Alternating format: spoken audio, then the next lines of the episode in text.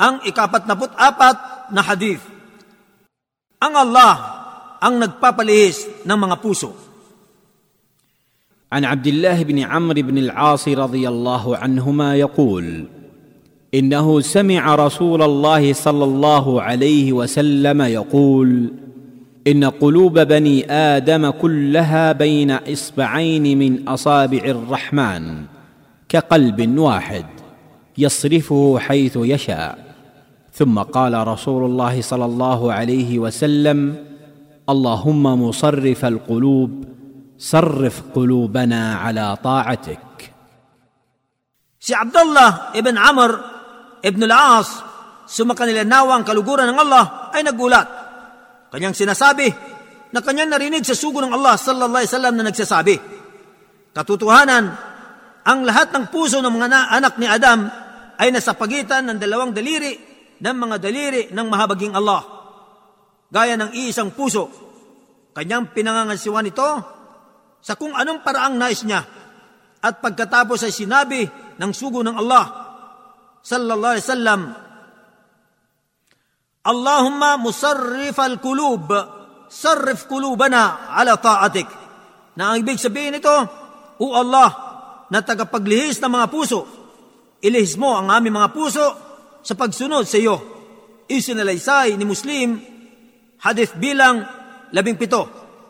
Ang tagaulat ng hadith na ito, siya si Abdullah ibn Amr ibn al-As al-Qurashi as-Sahami, isang dakilat kilalang sahabi o kasama ng propeta, sallallahu alaihi wasallam, siya ay umakap sa Islam bago ang kanyang ama na si Amr ibn al-As at siya ay nakapag-ulat ng pitong daan na hadith sa mga aklat ng sunnah at siya ay nakibaka sa pakikipaglaban sa ilang digmaan kasama ang sugo ng Allah sallallahu alaihi wasallam.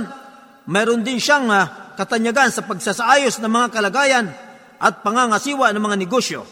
Kaya't itinalaga siya ni Muawiya sa Kufa bilang tagapamahala rito sa nabibilang na panahon.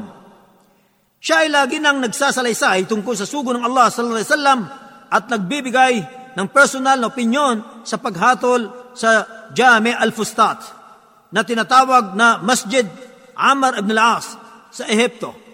Kaya't maraming taong nakakuha nito sa kanya mula sa mga taga-Ehipto, taga-Sham, Syria, Palestine, Jordan, Lebanon at mga taga-Hijaz o taga-gitnang silangan. Siya ay binawian ng buhay sa Ehipto taong ika-65 sa Hijri at inilibing sa loob ng kanyang tahanan. At may nagsasabi na siya'y namatay sa Syria, datapwat meron din nagsasabi na sa Makkah. Ang mga kapakinabangan sa hadis na ito.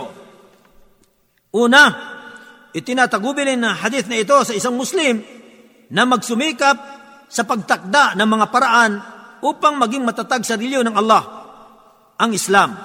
Sapagkat ang mga kinahihinatnan ay dumarating pagkatapos na ng pagtakda ng mga paraan at ang paraan ng Allah ay hindi nagbabago. Pangalawa, kapag nagpasya ng tama ang isang tao tungo sa kanyang Panginoon at tagapaglikha, pupunuin ng Allah ang kanyang puso ng katiwasayan, katahimikan, kaginhawaan at kaluwagan ng loob. At kapag nagpasya naman siya ng mali tungo sa kanyang Panginoon at tagapaglikha, pupunuin ng Allah ang kanyang puso ng takot, pangamba at paninikip ng dibdib sapagkat ang mga puso ay pinangangasiwa ng Allah sa anumang kanyang nais at wala ito sa pangangasiwa ng tao. Pangatlo, dapat paniwalaan ng Allah ay may mga daliri, subalit hindi na kailangang ipaliwanag dito ang detalye nito.